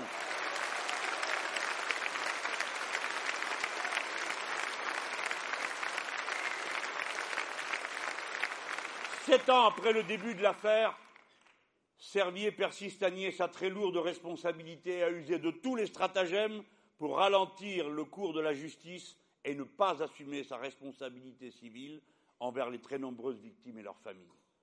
Cette socialisation permettrait au moins de prélever sur les bénéfices de l'entreprise les sommes nécessaires pour accorder des avances sur les indemnités des cas les plus sévères et les plus lourds de conséquences sociales. Mieux encore, la socialisation permettrait à cette entreprise, qui aujourd'hui illustre ce que l'économie ultralibérale représente de pire dans le complexe médico-industriel, de redevenir une entreprise de l'économie sanitaire et sociale dont la politique commerciale et industrielle serait un modèle de gestion. Entre les mains de ses actuels dirigeants, Servier est encore capable de nuire gravement. Il faut se prémunir contre cette éventualité. Il ne s'agirait plus de maximiser les bénéfices, mais de produire en priorité les médicaments essentiels, récents ou non, indispensable pour traiter dans les conditions les plus exigeantes, avec un rapport bénéfice-risque optimal, la grande majorité des patients. Nous restons à votre disposition pour approfondir cette proposition qui, nous semble-t-il, pourrait s'inscrire dans le cadre de la politique de santé que vous allez soumettre aux Français lors des élections présidentielles et législatives.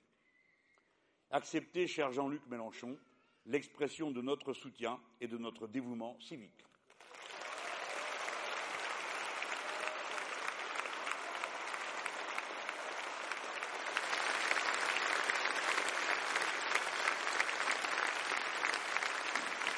Nous avons besoin en effet d'un point d'appui pour déployer cette nouvelle politique de médicaments et pourquoi pas par cette réquisition? Parce que nous devons dès maintenant prendre nos dispositions pour empêcher non seulement que se reproduisent des catastrophes comme celle-ci, mais surtout le scandale de l'accumulation capitaliste sur la base de la santé. Je vous ai parlé de ce taux de profit inouï de 19%. Mais je pourrais vous parler plus gravement de médicaments comme ceux qui sont une solution, une des solutions à l'hépatite C. Peut-être que vous en avez entendu parler. Il s'agit du Sovaldi. Alors, comme l'hépatite C se répand, c'est un médicament qui est vendu à prix d'or. Mais c'est vraiment le mot.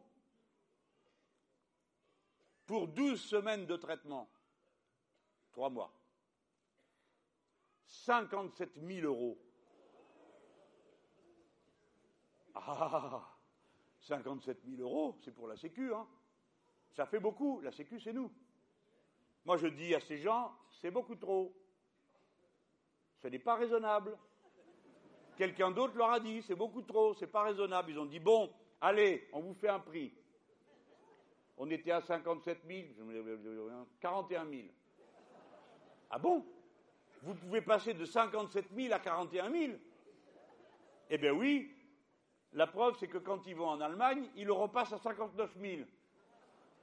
Qu'est-ce que c'est que ce médicament dont le prix varie comme ça d'un tiers ou de deux tiers suivant l'endroit où il est vendu Ça s'appelle une arnaque.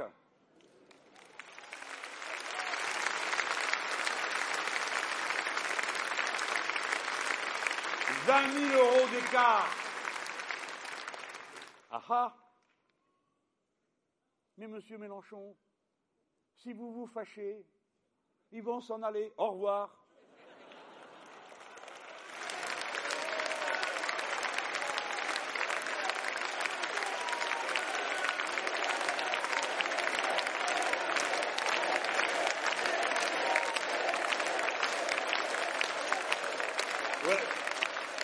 ils vont Parce que de toute façon, on n'a pas besoin d'eux. Mais oui, ou vous êtes raisonnable, ou on applique ce que la loi nous permet d'appliquer, c'est-à-dire une licence qui porte un nom, ça s'appelle la licence d'office. Pas content, on le fait quand même et sans vous. Voilà. Donc il faut être respectueux du peuple français. Et quand on a un médicament qui améliore la santé ou qui permet de guérir, il faut le mettre à la disposition de tous les êtres humains qui en ont besoin, au prix raisonnable auquel il doit être. Sinon, on le fait quand même.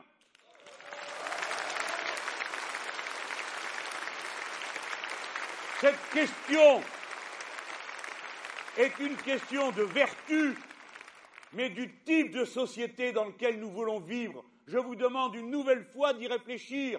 Nous ne sommes pas seulement ceux qui cherchent à régler tel ou tel problème, nous portons la vision d'un monde en nous.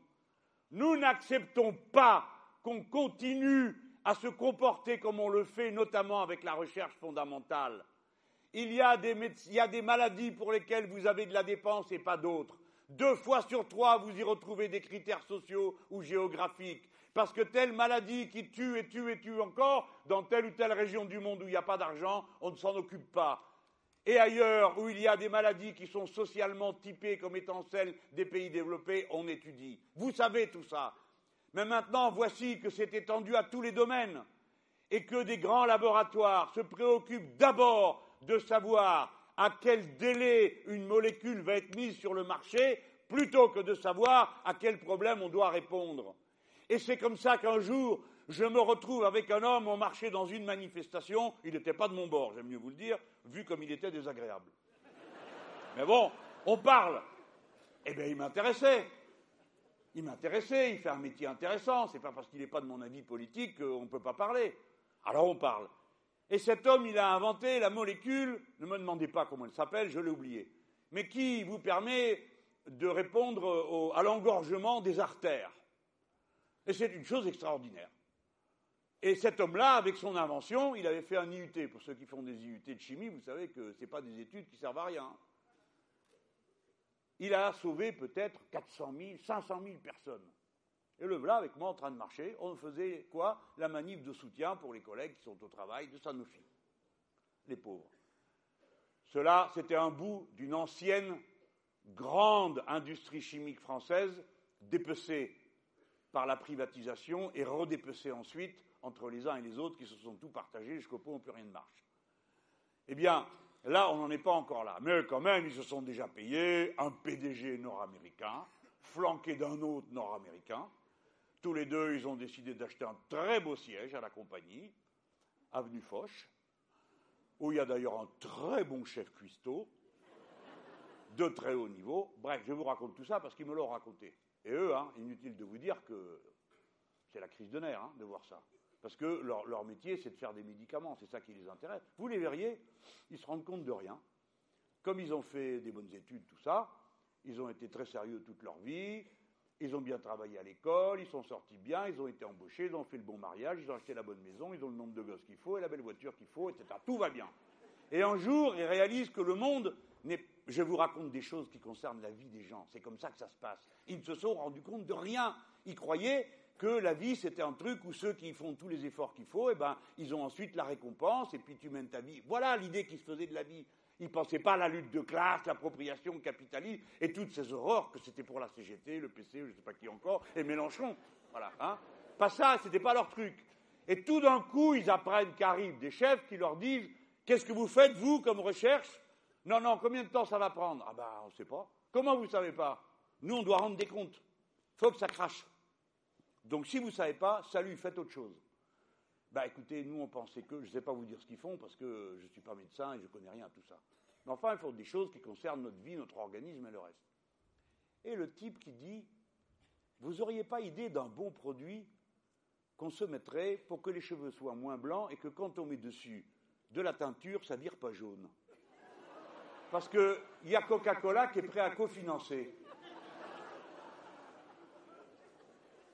Les gens, les bras leur en tombent. De quoi vous me parlez? Oui, eh bien c'est terrible quand vous êtes à un bac plus je sais pas quoi, que vous aimez ce que vous faites, que vous êtes un physicien, un chimiste, quelqu'un qui s'intéresse à la santé des autres et qu'on vient vous raconter des salades pareilles en vous disant c'est ça qu'il faut parce que maintenant c'est ça qui compte. Si bien qu'on classe les recherches d'après le nombre d'années dont on pense qu'il va falloir qu'elles soient perdues pour placer un produit sur le marché. Et pas dans le sens inverse, c'est de quoi ont besoin les gens maintenant pour vivre mieux, pour régler telle ou telle ou telle, telle maladie.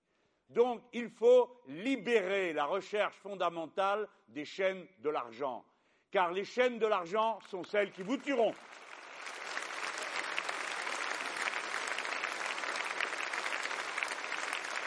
Et pour ça, il y a au moins deux choses à faire. Premièrement, les masses d'argent qu'on déchaîne et qui s'appellent crédit impôt recherche. Pourquoi pas? J'ai regardé où est-ce que c'était atterri tout ça. Impôt recherche. Qu'est-ce qui recherche cela Expliquez-moi voir ce que recherchent les banquiers qui en reçoivent une si grosse part. Des idées nouvelles pour vous faire les poches? J'ai l'impression qu'ils n'ont pas besoin d'être subventionnés pour ça. On a le droit, hein il vaut mieux qu'on en rie. Mais ces marioles-là viennent de dissimuler le quart de leurs bénéfices dans les paradis fiscaux. C'est-à-dire que d'abord ils vous prennent, et après, quand il s'agit à leur tour de collaborer au bien commun, c'est fini, il n'y a plus personne, ils sont partis. Et après, ils reviennent vous faire la leçon en vous traitant de gaspilleurs et de dépensiers et de feignants. Voilà ce que c'est la banque.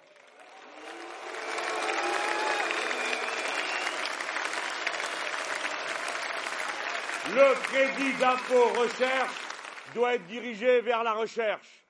La recherche fondamentale est nécessaire et indispensable, pas seulement la recherche pratique qui est elle aussi nécessaire et indispensable, mais la recherche fondamentale. Assez de rustres avec leurs grosses bottes en train de vous expliquer Ah ah, maintenant tu as assez cherché, il faut trouver. Ce sont des brutes. L'esprit humain n'obéit pas à ce genre d'ordre. L'esprit humain, des fois, cherche des choses qu'il ne savait pas qu'elles existaient, ni même qu'on pouvait les trouver, et des fois, on cherchait autre chose. C'est comme ça que ça se passe. On n'y peut rien. Il faut libérer. Donc on a la chance d'avoir des chercheurs du niveau de ceux que nous avons, les gens. J'ai vu des dizaines de pays où on pouvait décider ce qu'on voulait, il n'y avait personne pour le faire. Nous, on peut se donner tous les défis qu'on veut, on peut se lancer toutes les recherches qu'on veut. On est sûr qu'on a les gens pour le faire. Nous avons de la chance d'avoir ces chercheurs, femmes et hommes. De la chance. Il faut les chérir, les soyer. Un. Deux. Il faut garantir l'indépendance des universités. Je ne suis pas d'accord pour que les plans de recherche ou les bourses soient données en fonction de contrats avec des entreprises. Ce n'est pas le rôle de l'université d'organiser ce genre de micmac. Bon. J'espère que cette méthode d'exposé vous a convenu. Je me suis efforcé de partir de quelque chose sur quoi nous pouvions tous nous retrouver plutôt que d'abstraction en général. Ben, des fois, il faut aussi des abstractions en général. En tout cas, nous l'a rendu aux abstractions en général. Tout le monde comprend, par les chemins que je viens de décrire, l'importance qu'il y a à avoir une société qui ne répond pas à l'unique exigence de l'équilibre comptable ponctuel. Je pense l'avoir démontré de mille manières. L'équilibre comptable d'un hôpital n'a à peu près aucun sens pour la santé d'une région. Ce qui compte, c'est l'équilibre global sanitaire de la dite région penser grand, penser global, avoir une méthode de travail, des principes qui auto-organisent l'action et qui peuvent donc être transmis. Vous autres, demain, quand nous allons changer ce pays, vous devrez vous y mettre. Et pour ça, vous devrez vous référer à des principes, pas pour les appliquer aveuglément, mais pour voir comment ils peuvent se vérifier, ce qu'ils peuvent changer là où vous êtes, dans le métier qui est le vôtre, car la plus grande force du gouvernement de la révolution citoyenne, c'est ceux qui font la révolution citoyenne. La révolution citoyenne, ça ne veut dire qu'une chose, la récupération du pouvoir dans le but de l'intérêt général par les gens qui font la société, c'est-à-dire vous tous. Voilà ce que c'est. Et nous aurons des principes d'action. D'abord, le principe de l'intérêt général. L'intérêt général humain existe. C'est celui qui nous permet de protéger le système dans lequel nous vivons tous. Il existe. Ça ne veut pas dire qu'il n'y a pas d'intérêt particulier ou que tous les intérêts particuliers ne sont pas légitimes. Ce n'est pas la question. La question posée, c'est celle de la conformité de ces intérêts, la possibilité de leur donner une réponse conforme à l'intérêt général humain. En ceci consiste la vertu. Faire ce qui est bon pour tous. Et dès lors que c'est bon pour tous, y trouver la part qui est bon pour soi. Cela est bien normal. C'est un principe. Deuxième principe, celui de la relocalisation. Je sais très bien qu'on ne pourra pas tout relocaliser. Je le sais. Mais si on se donne pour objectif de relocaliser tout ce qu'on peut, qui est la démarche inverse de celle que nous avons eue au cours des trente dernières années, alors on verra. Il y a des choses, vous me direz, mais c'est pas possible, c'est pas possible, c'est pas possible. Mais plein, c'est possible. Et chaque fois qu'on réglera le problème, on s'apercevra que notre vie est meilleure après qu'avant. Et si ce n'est pas le cas, il sera toujours temps de corriger. Mais ce que je suis en train de vous dire, je ne l'ai pas inventé il y a huit jours avec des conseillers en communication. Je n'ai pas envie d'un meeting à l'autre de changer mes mots d'ordre. Je ne suis pas Madame Le Pen. Un jour pour les 35 heures, le lendemain pour le contraire, et ainsi de suite. Peu importe. De toute façon, celle-là, elle n'a pas besoin de se faire de soucis. Son programme ne s'appliquera jamais car une chaise, une table, un banc sera élu plutôt qu'elle dans ce pays.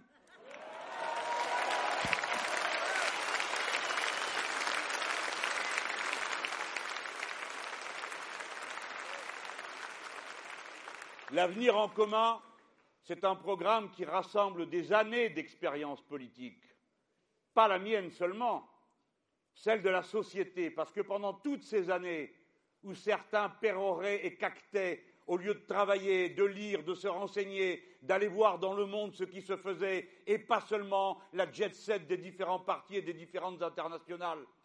Pendant toutes ces années, la société a produit, nous avons eu des grands mouvements qui ont fait un travail remarquable, comme Attaque, qui a renouvelé en profondeur la pensée de gauche avec l'altermondialisme.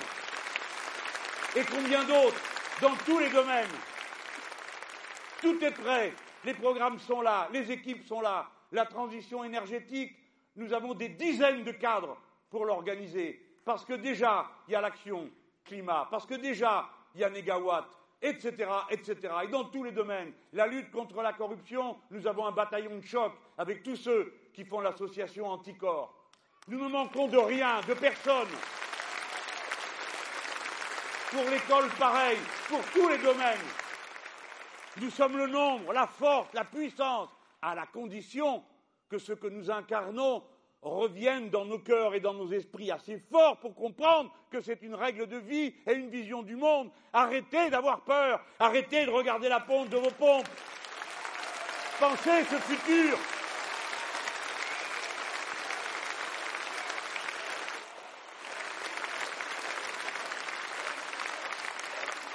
De tout ça, nous ferons une politique pour la France et notre rôle dans le monde. Dès lors que nous aurons fait la démonstration que nous sommes capables de l'appliquer chez nous et de le vouloir, sera modifié. Alors nous viendrons à la rescousse de tous ceux qui ont déjà avancé avant nous et qui ont été, hélas, si isolés. Je pense à ce petit pays qui vote aujourd'hui et vers lequel mon esprit est tourné, figurez-vous. C'est l'Équateur qui a été dirigé pendant toutes ces années par l'homme qui a inventé le concept de révolution citoyenne, Raphaël Correa, qui a fait sortir de l'extrême misère 20% de la population de son pays. Et voici que, à présent, on ne sait pas comment tout ça va tourner, mais notre candidat, les amis, il faut voir comment il s'appelle, ça donne envie de voter. Lénine Voltaire Moreno. Mais c'est un homme d'un très grand courage, vous savez. Il est euh, lourdement en situation de handicap. Et je pense que c'est une chose extraordinaire que nos amis aient tous reconnu que son intelligence et ses capacités intellectuelles étaient plus grandes que le handicap qui l'accablait. Si bien que, comme il est là, il peut servir sa patrie mieux peut-être que d'autres qui courent devant leurs deux jambes.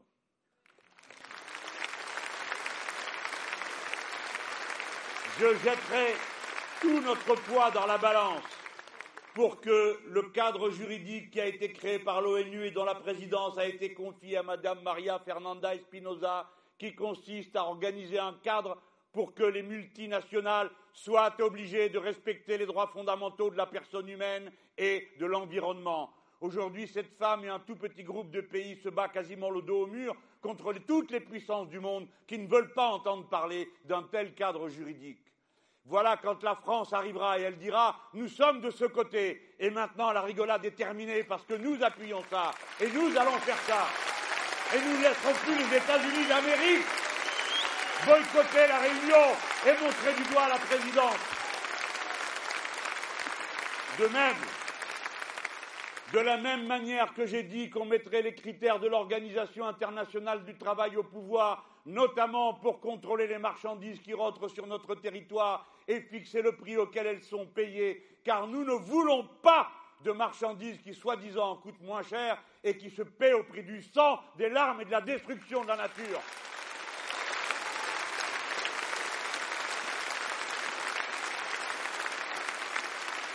Alors, voilà. Voilà tout ce que j'avais à dire ici.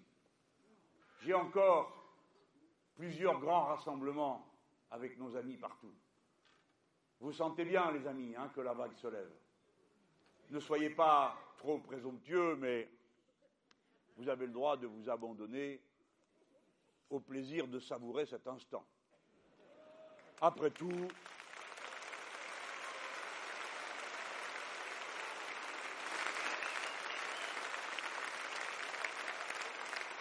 moi, je n'aurais eu qu'un mérite dans cette histoire. Ne jamais douter du fait que vous étiez là.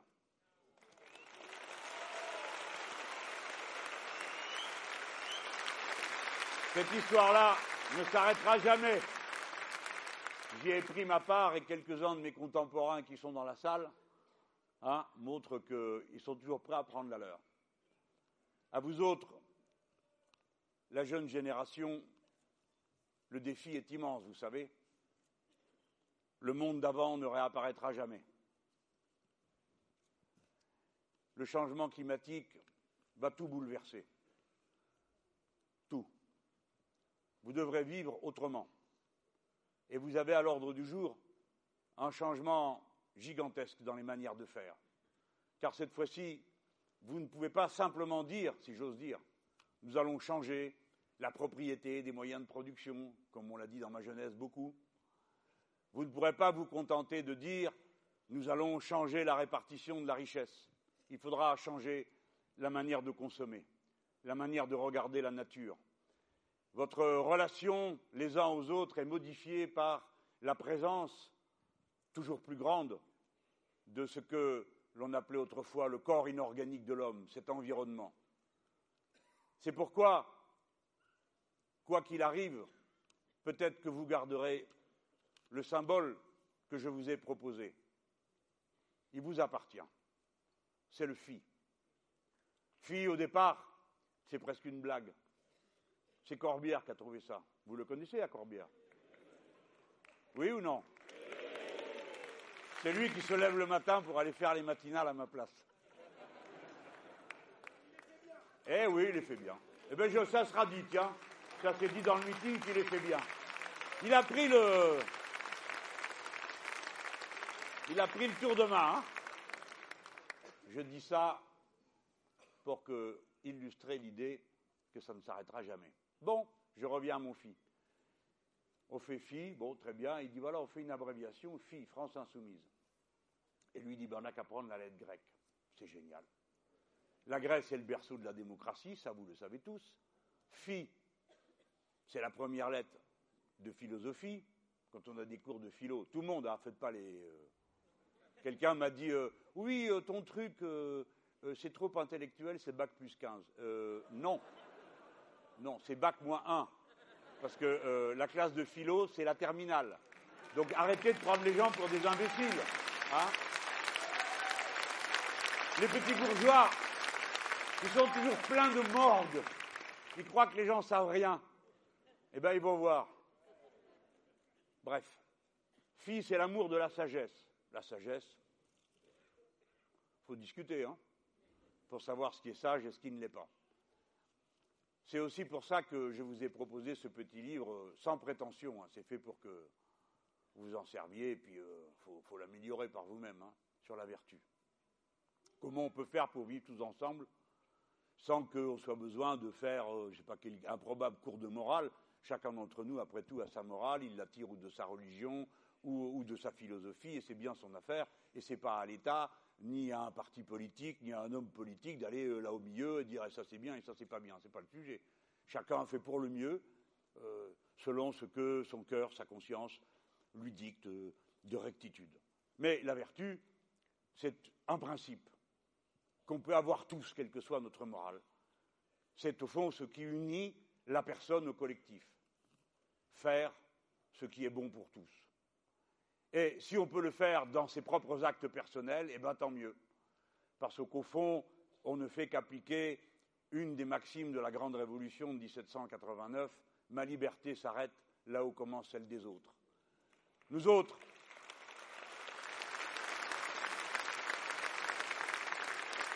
nous voyons le monde nécessairement avec philosophie, ou en tout cas avec envie de philosophie, envie d'humanité, envie de sagesse.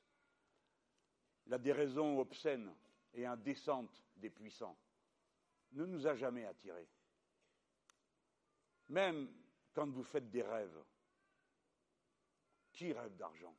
Oui, celui qui n'en a plus du tout. Ça, c'est vrai. Mais la plupart du temps, non, non. Et même celui qui en rêve parce qu'il n'en a plus du tout, ne rêve pas d'argent. Il rêve juste du monde dans lequel il aimerait vivre, de l'amour qu'il aimerait donner, celui qu'il aimerait recevoir, ce qu'il pourrait faire pour aider les autres. Voyez comment chacun d'entre nous est toujours prêt à donner la main dès qu'il sait faire quelque chose, des fois par fanfaronnade, d'autres fois juste parce que ça fait plaisir de faire plaisir. ça ne s'explique pas. Si ça s'explique, c'est ceux qui sont comme ça vivent plus vieux que les autres.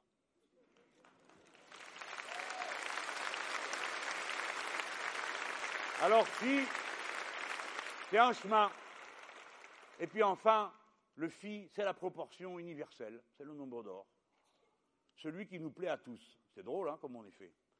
Quelque chose du langage abstrait de la nature. Certains ont dit la langue de la nature, c'est les maths. J'espère que non, parce que moi. Enfin, je veux bien. Hein. Mais il y a, y a de la vérité, que la vérité se cherche par nos raisonnements. Phi, c'est donc l'harmonie le grand Victor Hugo, quand il nomme notre pays révolution, il dit dorénavant la France, ce sera révolution. Bon, on va tâcher de le faire. Mais à la fin, il dit et jusqu'à ce que ce soit harmonie. Eh bien, pour le siècle qui est commencé, et pour vous autres, après toutes les bêtises que nous autres nous avons faites, pour vous, ça va être le but. Il va falloir que vous trouviez un chemin d'harmonie c'est-à-dire le moyen de trouver votre contentement d'être humain, votre accomplissement, sans vous abandonner à l'absurde accumulation que vous voyez se réaliser en vain sous vos yeux, ce gâchis gigantesque, cette destruction. Il y a maintenant quelques années que l'opinion publique, et notamment dans la jeune génération, s'est retournée. J'ai connu une période où on avait réussi à les halluciner. Ils se voyaient tous à faire des métiers absolument immondes, traders, je ne sais pas quoi, des choses comme ça. Et il n'y avait pas moyen de se faire entendre. Et je vais vous dire aujourd'hui, je fais souvent des conférences dans les grandes écoles. Alors dans les grandes écoles, souvent euh, c'est les enfants de la classe la plus favorisée du pays. Mais ce sont des, gamins comme les autres. Hein. Il faut bien qu'une fois dans leur vie, ils voient un tribun de la plèbe qui s'aperçoivent que je n'ai pas un couteau dans la bouche et que je mange pas des enfants entre, entre deux. Hein bon. Mais regardez, Il faut le faire. Il faut parler à tout le monde. Il faut parler à tout le monde. Parce que même si on ne va pas tomber d'accord sur tout, on va tomber d'accord sur un petit bout. Et peut-être que de ce petit bout-là, ça va nous faire un champ bien planté. Eh bien, dans toutes ces écoles, je vois la même chose. Il y a une conscience collective, profonde, du fait que nous sommes une humanité composée d'êtres humains semblables. Semblable, ce n'est pas le même mot que pareil. Semblable par nos besoins. Les jeunes gens le savent. Et ils ont compris que la ressource pour satisfaire ces besoins n'est pas infinie. Et qu'il est malsain d'entretenir en soi le culte de besoins sans cesse croissants et de désirs qui n'existaient pas, comme le suggère sans fin la publicité. Il y a une conscience philosophique spontanée dans la jeunesse, qui les rapproche, sans qu'ils le sachent, de la modération d'un épicure ou des penseurs stoïciens qui disent d'ailleurs du bêtise aussi, mais qui, au point de départ, recommandent de ne pas se jeter sur le monde comme sur une proie, mais plutôt de chercher à vivre avec lui dans une relation où on va trouver notre compte en permettant que ceux qui nous succéderont y trouvent à leur tour leur compte. Je ne sais pas mieux le dire. Pour ma part, je n'ai jamais pensé la politique autrement que comme ce que je suis en train de vous décrire et je n'ai pas reçu d'autre enseignement de mes anciens que celui-ci. Jamais ils n'ont confondu la vision qu'ils avaient du futur avec seulement tel ou tel point du programme, toujours avec une autre vision du monde. C'est à cette fidélité que je vous appelle et que, profitant de l'autorité que me donne ma position surélevée sur une scène, je vous adresse à vous, mes plus jeunes amis. Et pour finir, il doit bien y avoir des gamins dans la salle ou d'autres qui, euh, les, attendent à la maison. Vous avez sûrement donné à vos gosses une fois à lire Cro-Blanc. Eh? Non? Ah, bah quand même.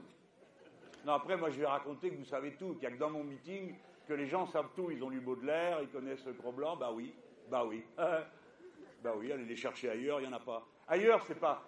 Ils se sont même pas rendus compte. Il y a un type, il est marrant hein, comme gars, hein, Monsieur Macron non, mais moi, je le trouve drôle, parce que c'est, incroyable. Alors, il leur cite un poème, il l'a pas lu. C'est fou. Il leur dit Ah ben c'est pas ici comme il est à Marseille. Il y a Ayam, alors il leur dit euh, Ah c'est pas ici, je vais vous dire, on est tous nés sous la même étoile. Et pam, il passe la musique à fond les ballons. Sauf que dans le poème, il dit le contraire. Il dit On n'est pas nés sous la même étoile. Ben oui, il faut réfléchir. Moi, je trouve ça drôle. Hein? Faut être culotté quand même pour citer un truc qu'on n'a pas lu. On ne sait même pas ce qu'il y a dedans. On le dit parce qu'on dit ça va faire plaisir aux gens. Les gens ils disent mais qu'est-ce qu'il raconte? Non. Moi, je vous aurais dit ça, vous mettiez tous à hurler. Vous connaissez la chanson, vous dites mais qu'est-ce qu'il raconte? Ça va pas. Hein, je sais pas moi si je vous disais euh, euh, l'international, euh, il n'y en a pas ou je sais pas quoi. ça vous plairait pas quoi. Ben là, les gens, ils pourraient dire, mais qu'est-ce que c'est que cette histoire? Vous avez jamais écouté la chanson? Non, ni eux ni lui. Personne ne sait rien. Ça fait donc un drôle d'attelage. Espérons qu'ils n'aillent pas aller diriger le pays, parce qu'alors là, on est mal. Hein. Bon, c'est dit gentiment, hein Moi, je vais vous lire un petit bout, pas long, mais c'est pour me moquer d'eux, les puissants, et puis pour guérir ceux qui, encore dans la salle, continuent à avoir peur. Mais oui, mais oui, mais oui, les gens. Ça fait un moment qu'on le sait, ça. Hein. Comment ils font à 1% pour tenir tout le monde à la gorge alors qu'on est 99% Parce que vous avez des paquets de ballots qui trouvent ça normal. Et voyez-vous, moi je ne peux jamais oublier cet Étienne de la Boétie qui écrit ça, il avait 18 ans. Là, je dis ça pour vous, là. Hein. Il avait 18 ans de notre servitude volontaire. Et il dit, ils ne sont puissants que parce que nous nous mettons à genoux.